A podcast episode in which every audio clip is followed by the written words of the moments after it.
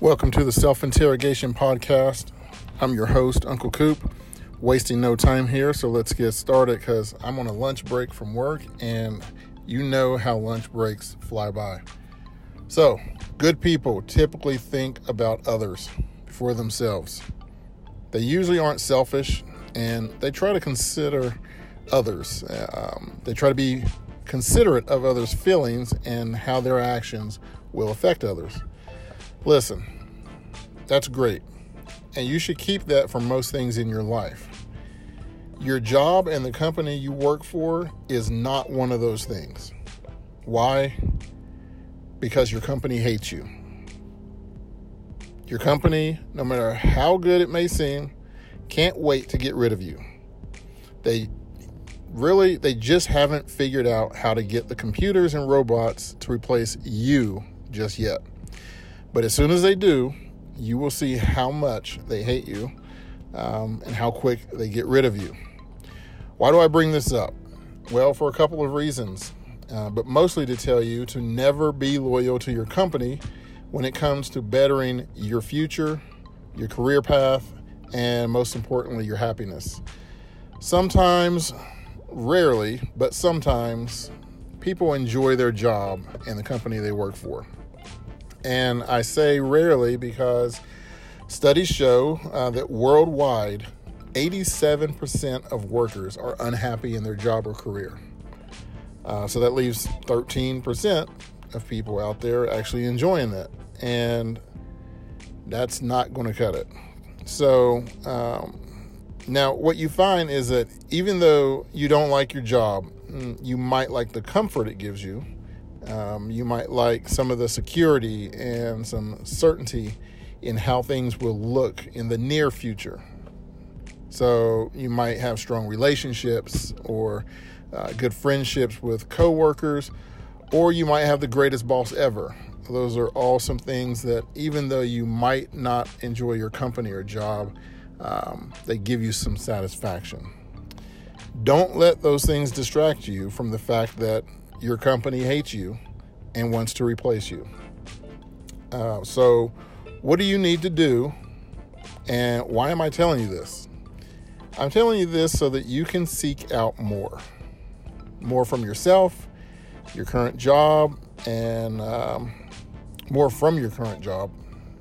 Uh, and for you to just milk the company that you're working for for everything that you can while you can you need to stack your resume, take on projects, get certificates, tuition reimbursement, take on new positions, and um, jump on anything that presents itself that can make you better.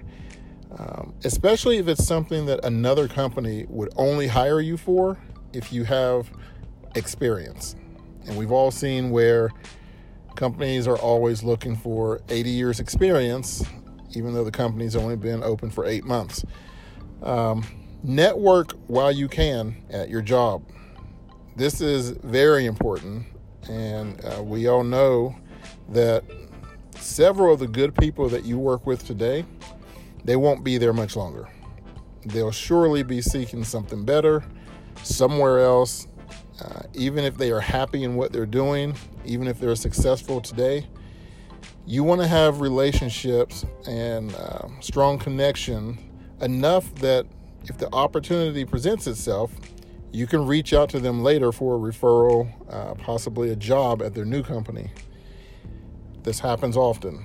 You need to be prepared for it. So, let me give you a little background on myself here.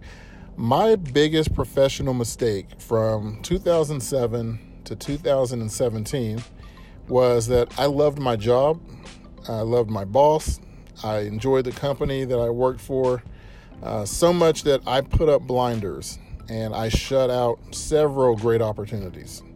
Countless times I was approached by recruiters and other companies to uh, go other places, try to do other things. Um, and these are things that would have challenged me, it would have made me a better employer or employee. My apologies there. And they would have set me up for a better future. And what did I do? I turned them down every time simply because I was happy. I was successful. And basically, I became content in what I was doing. You know, success can do that to you, happiness can do that to you. That's a fail.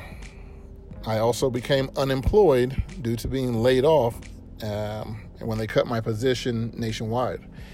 So, after 10 years with this company that I was extremely happy with, with a great boss, um, successful, good pay, it caught up to me.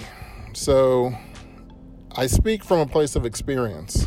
Uh, don't allow yourself to love a company that hates you. All you are doing is eating away at their profits. Okay? You are an expensive inconvenience to shareholders. Your job is basically a future robot or a computer program.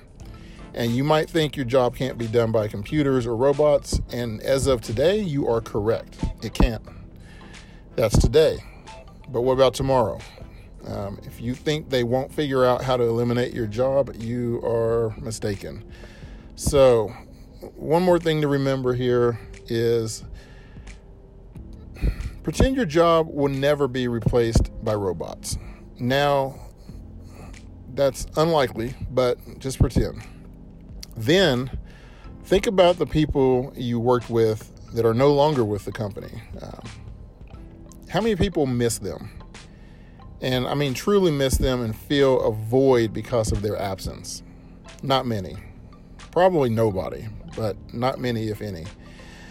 Now, think about the company. It's still running, right? Things are still operating to the point that they haven't cut your job. So things have to be going pretty good. This just shows that the person that's gone is expendable, replaceable, just another body in the seat. And that's you. Your company will always replace you and keep it moving, either with another person or with a robot, a computer enhancement. So let's just wrap this up. What can you do? Work hard. Always give the best at your job. You don't have to be the best at the job, but you have to be the best that you can be give everything you can from uh, you know your internal abilities and get everything you can from the job and the company be ready to be replaced at all times because you could be like me and think you're hopping on a conference call to get a new territory and find out that you're getting laid off it happens be ready that's all I have for you today. Thanks for listening to the Self Interrogation Podcast. I'm your solo host, Uncle Coop. We'll do this again soon. Thanks for listening. Talk to you later.